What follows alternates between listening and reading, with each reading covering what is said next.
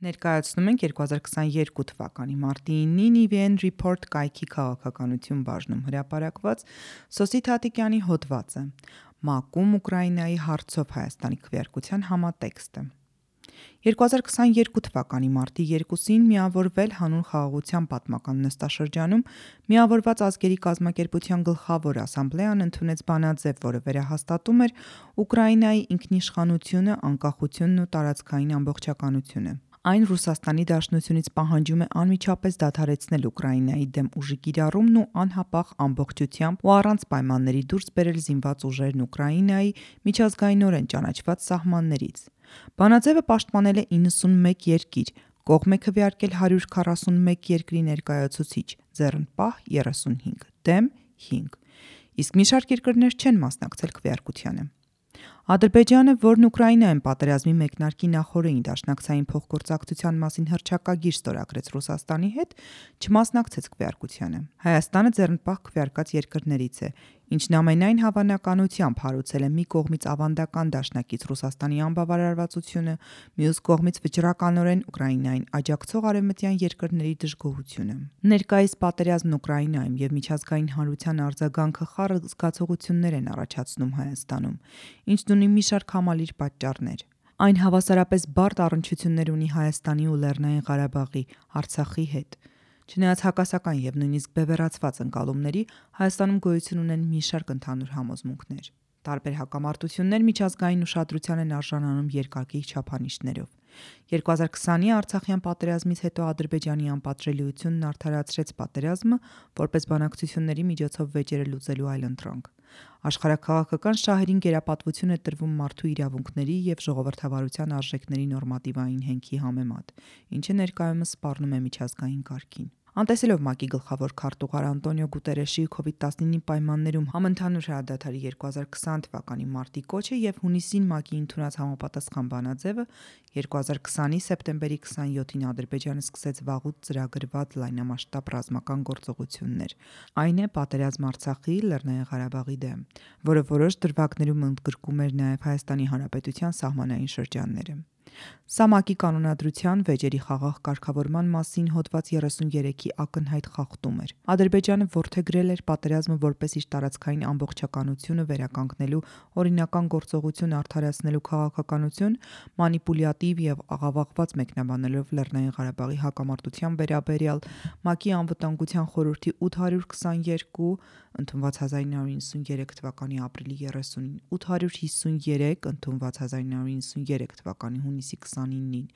874 ընդունված 1993 թվականի հոկտեմբերի 14-ին եւ 884 ընդունված 1993 թվականի նոյեմբերի 12-ի բանաձևերը եւ մեղադրելով, որ ԵԱՀԿ Մինսկի խմբի հետ համաձայնեցված սկզբունքների հիման վրա ընթացող բանակցությունները առաջընթաց չեն գրանցել։ Ըստ Հայաստանի Հանրապետության վարչապետ Նիկոլ Փաշինյանի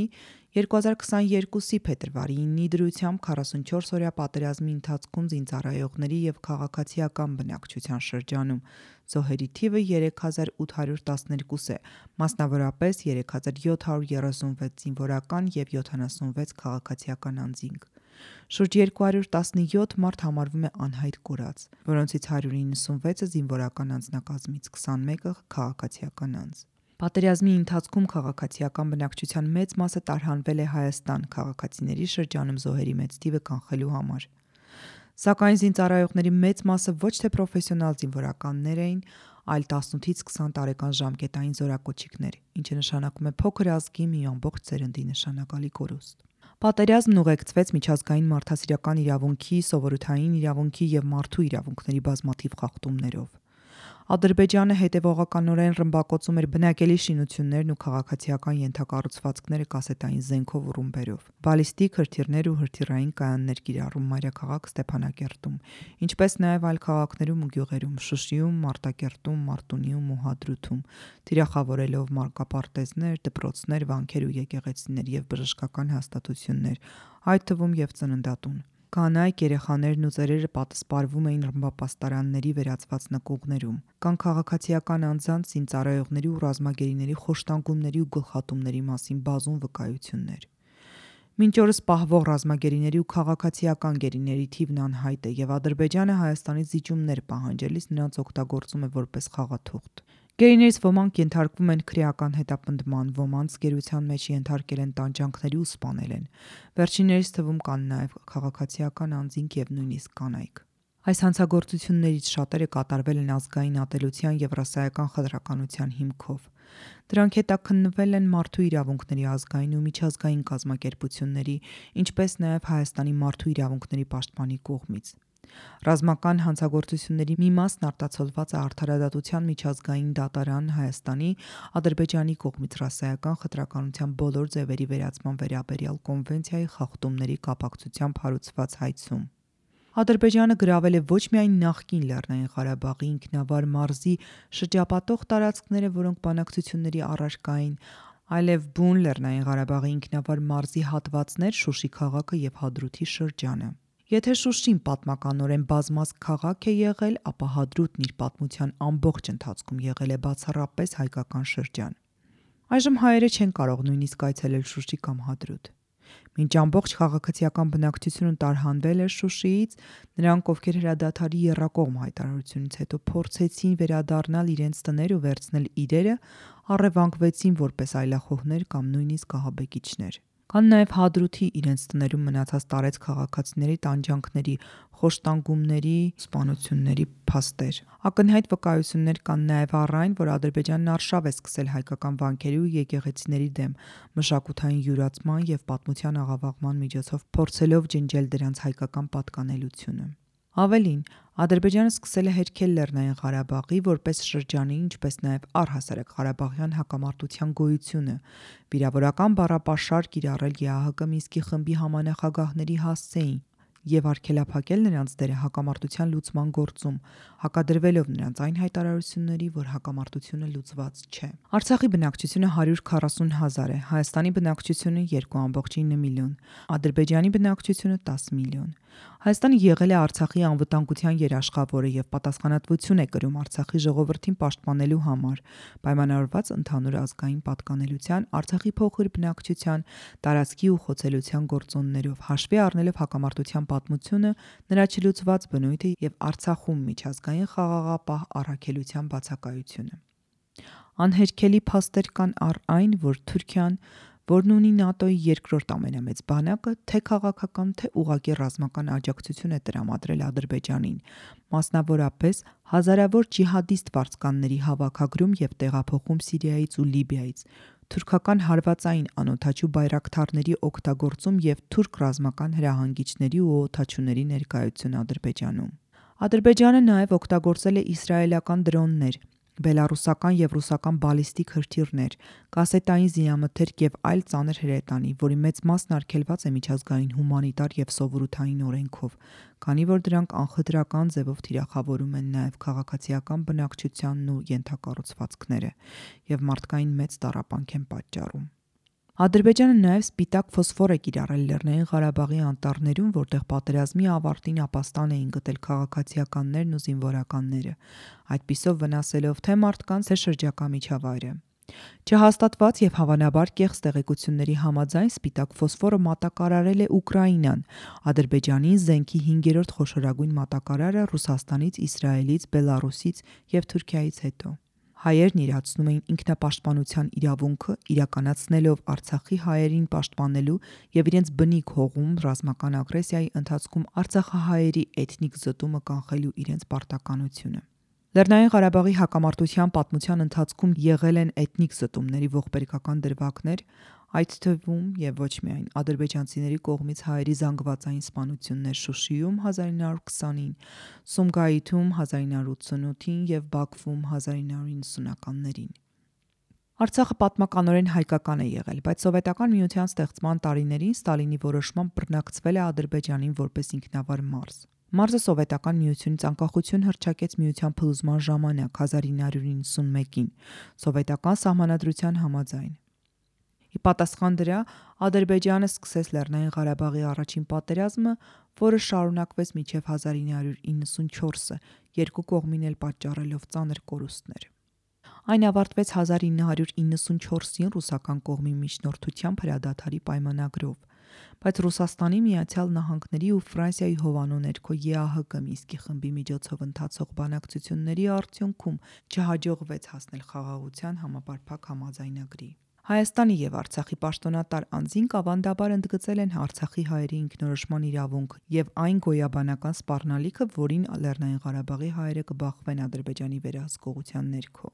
2020-ի Արցախյան պատերազմի ընթացքում հատկապես մինչև հոկտեմբերի 19-ը, երբ Ռուսաստանի միջնորդությամբ պատերազմը դադարեցնելու ուղղությամբ բանակցությունները ձախողվեցին, հայկական կողմն ակտիվորեն կիրառում էր անջատում հանուն փրկության եւ ճանաչում հանուն փրկության եզրույթները։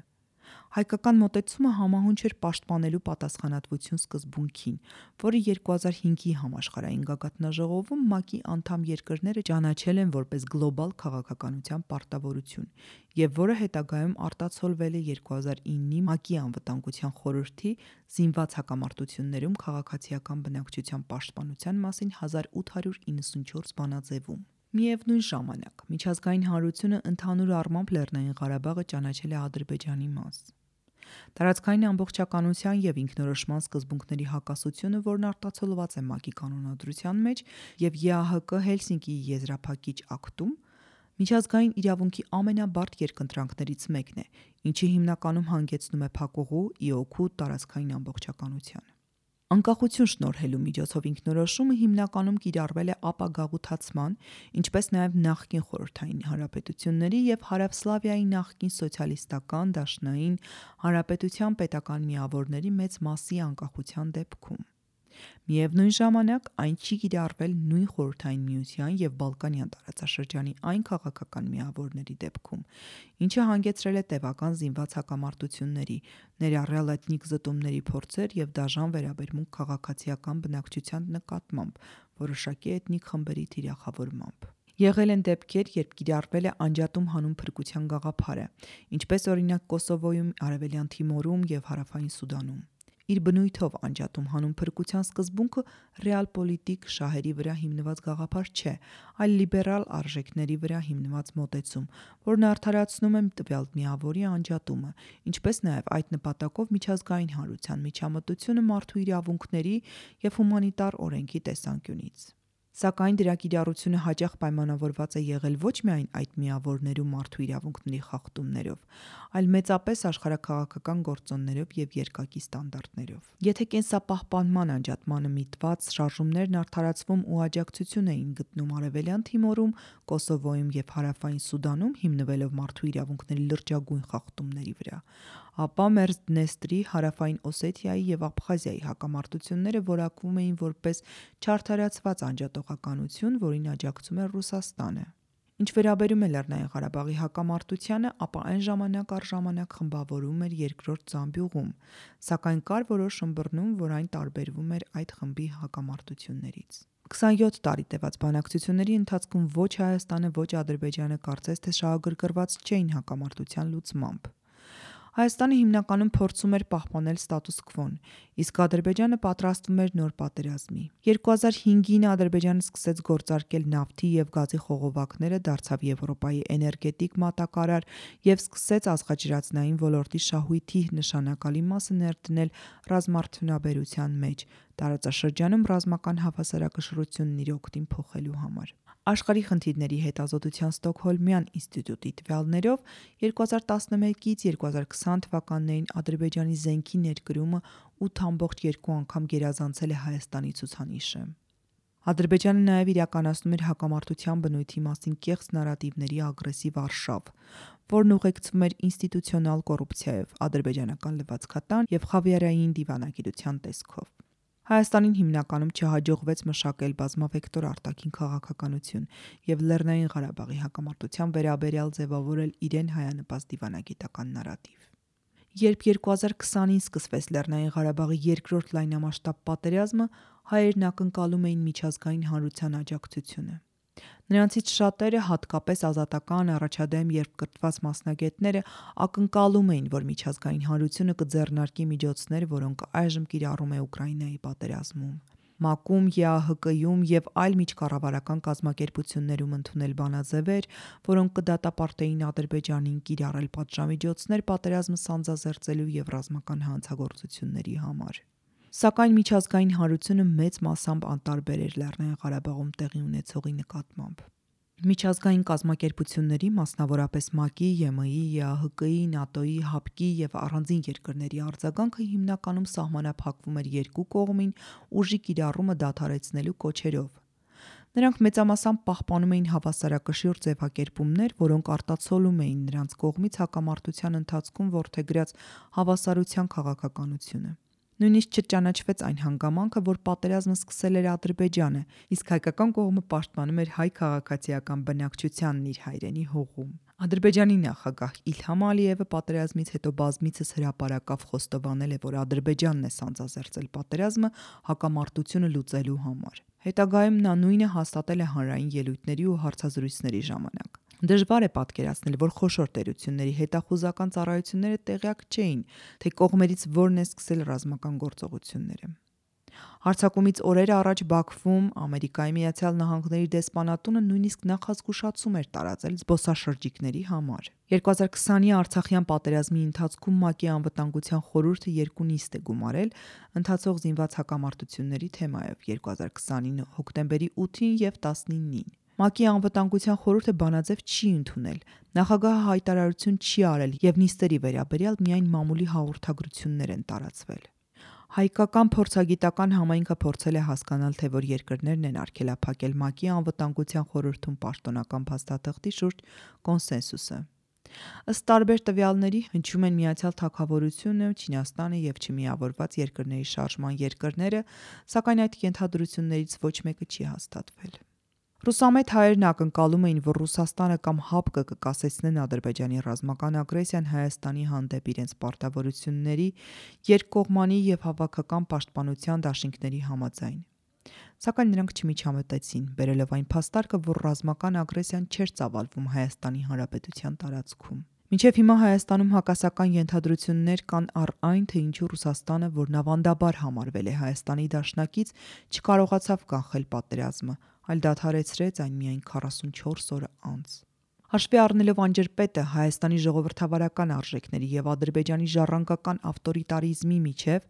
արևմտամետ հայերն ակնկալում էին Եվրոպական միության, Եվրոպայի խորհրդի, ԵԱՀԿ-ի, Միացյալ Նահանգների եւ այլ այն դերակատարների աջակցությունը, որոնք դավանում են մարդու իրավունքներ եւ ժողովրդավարական արժեքներ։ 2018-ի ապրիլ-մայիս ամիսներին Հայաստանում տեղի ունեցավ Թավշյա հեղափոխություն եւ Հայաստանը հրճակեց ժողովրդավարական բարեփոխումների օրակարգ։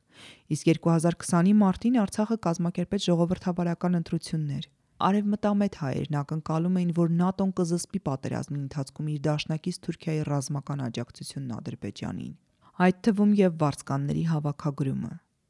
Սակայն ԵՄ-ն, ԵԱՀԿ-ն, Եվրոպայի խորհուրդն ու ՆԱՏՕ-ն երկու կողմին կոչ էին անում դադարեցնել ռազմական գործողությունները, չհստակեցնելով, թե որ կողմն է ագրեսոր, իսկ որը պաշտպանվող։ Ինչ վերաբերում է եվրոպական հարևանության երկրներին, Ուկրաինան աջակցում էր Ադրբեջանին, իսկ Վրաստանը պատերազմի ընթացքում արգելեց իր տարածքով ռազմական օգնություն տրամադրել Հայաստանին։ Արևմտյան երկրների հավաքական դիրքորոշումը մեծամասամբ հիմնված էր նրանց աշխարհակաղակական շահերի, նավթով եւ գազով հարուստ, բայց ավտորիտար Ադրբեջանի եւ շատ ավելի ժողովրդավար Հայաստանի միջև հավասարության քաղաքականության վրա։ Այս մոտեցումը խիստ քննադատվեց Հայաստանի պահպանողական քաղաքական ուժերի ու խմբերի շրջանակներում, ծնելով ժողովրդավարության եւ ազգային անվտանգության միջև հակադիր հարաբերակցության վերաբերյալ նրանց դավադրապաշտական տեսությունները։ Արևմտյան գործընկերների կողմից աջակցության բացակայությունը հիասթափություն առաջացրեց Հայաստանի առաջադեմ ու ազատական քաղաքացիական հասարակության շրջանում։ Մեկուկես ամիս տևած պատերազմի ընթացքում ԱՄՆ-ի, Ֆրանսիայի եւ Ռուսաստանի միջնորդությամբ հրադադարի 3 անհաջող փորձից հետո պատերազմը վերջապես կանգ առավ Ռուսաստանի Դաշնության միջնորդությամբ ռազմական գործողությունները դադարեցնելու վերաբերյալ երրակողմ հայտարարությունից հետո, որը խիստ անբարենպաստ է Հայաստանի համար։ Այն օրինականացնում էր Ադրբեջանի կողմից պատերազմի սանձազերծումը եւ նոր զիջումներ պահանջում Հայաստանից, որոնք պիտի կատարվեին անհապաղ կամ մոտ ապագայում եւ որևէ ձևաչափով նախատեսված չէին հակամարտության 27 տարիների բանակցությունների ընթացքում։ Այն ոչ միայն չդրամադրեց Արցախահայերի անվտանգության խնդիրների կայուն լուծումներ եւ մարդու իրավունքների երաշխիքներ, այլև վատթարացրեց նրանց վիճակն ու սրեց այն գոյաբանական սպառնալիքները, որոնց նրանք բախվում էին։ Արցախցիներն իրենց կյանքը չեն պատկերացնում ադրբեջանական վերահսկողության ներքո եւ ոչ էլ իրենց տեսնում են առանց կարգավիճակի եւ խաղաղապահ ուժերի կողմից անվտանգության երաշխավորման։ Հետպատերազմյան իրականության մեջ ռուսական խաղաղապահ ուժերը դարձել են Լեռնային Ղարաբաղի հայերի անվտանգության միակ երաշխավորը։ Ի տարբերություն նմանատիպ այլ հակամարտությունների գոտիների, օրինակ Կոսովոյի, Արևելյան Թիմորի եւ Հարավային Սուդանի, որտեղ քաղաքացիական բնակչությունը սպառնալիքի տակ էին, հրադադարը չի ուղեկցվել պաշտպանելու առաքելությամբ միջազգային կամ տարածաշրջանային խաղաղապահ ուժերի ստեղծմամբ։ Ըստ 2020-ի նոյեմբերի 10-ի Երակողմ հայտարարության Արցախում տեղակայվել են ռուսական միակողմանի խաղաղապահ ուժեր առանց միջազգային իրավական մանդատի 5 տարվա ժամկետով եւ երկարաձգման հնարավորությամբ։ Ռազմական գործողությունների ակտիվ փուլը դադարել է, սակայն 2021-ին տեղի ունեցած հրադադարի խախտումները եւ հայկական կողմի նոր կորուստները շարունակվել են։ Ալիևը սպառնում է, որ եթե Հայաստանը փորձի վերականգնել իր պաշտպանական կարողությունները կամ չհամաձայնի անverջ միակողմանի զիջումներին, որոնք տարածում են Լեռնային Ղարաբաղի սահմաններից այն կողմ, այն կսանձազերծի նոր պատերազմ։ Ադրբեջանը ձեռնարկել է մի շարք ռազմական հարձակումներ, ինչպես նաև սողացող բռնակցում Հայաստանի Հանրապետության տարածքում։ Դա արդարացնելով երկու երկրների միջև դելիմիտացիայի ու դեմարկացիայի հիմնախնդրով, ինչը հանգեցրել է նոր զոհերի, ռազմագերիների ու Հայաստանի տարածքային կորուստների։ Ադրբեջանը շարունակում է ագրեսիվ տարածքային պահանջներ ներկայացնել Հայաստանին, ընդཐུպ միջև մայրաքաղաք Երևան, պահանջելով արտատարածքային միջանցքի տրամադրում, որպիսի Հայաստանի ինքնիշխանության հաշվին Ադրբեջանը կապվի Թուրքիայի հետ։ Ավելին, Ալիևն իր հանրային ելույթներում հայերի հասցեին շարունակաբար ատելության խոսք է հնչեցնում, ինչպես օրինակ Բաքվի ռազմական ավարի պուրակի բացման արարողության ժամանակ, որտեղ երեխաներին ցույց էին տալիս հայ զինծառայողների մանեկեններ։ Եվ այնուամենայնիվ, չնայած այս ամենին միջազգային հանրությունը հիմնականում Հայաստանի եւ Ադրբեջանի նկատմամբ պահպանում է հավասարության քաղաքականություն եւ օգտագործում չեզոք բառապաշար։ Ամփոփելով նշենք, որ Հայաստանը դեռևս անցնում է 2020-ի Արցախյան պատերազմի անվտանգային, քաղաքական, տնտեսական, սոցիալական եւ հոգեբանական ծանր հետևանքների փորձության միջով։ Հրադադարի մասին Ռուսաստանի, Ադրբեջանի ու Հայաստանի երակողմ հայտարարությունները չեն արտացոլում Հայաստանի շահը, քանի որ Ադրբեջանի նախագահը շարունակում է սպառնալ ուժի հետագա կիրառմամբ։ Ադրբեջանական զինված ուժերը ներխուժում են սահմանային տարածքներ եւ Հայաստանն առերեսվում է քաղաքական ու ռազմական ճնշման այլ տեսակների, որոնց միջոցով պարտադրվում են նորանոր զիջումներ։ Այս համատեքստում Հայաստանի չեզոքությունը միակ խոեմ քայլն էր, որի նպատակն էր իր ամենակենսական անվտանգային ու արտահրավերները հավասարակշռել արժեքային համակարգի եւ ինքնիշխանության մտահոգությունների հետ։ Ավելին, այդ քվեարկությամբ Հայաստանն արտացոլեց մի կողմից ժողովրդավարության եւ մարդու իրավունքների հրճակված արժեքների, մյուս կողմից աշխարհակաղակական, տնտեսական եւ անվտանգային շահերի հակասությունը, որին բախվել էր միջազգային հանրության շրջանում 2020-ի Արցախյան պատերազմի ընթացքում։ Կարդաց Գոհար Աբ รา համյանը։ Հոդվացի ձայնային տարբերակը ոդքասթների ձայնագիր բաժնում։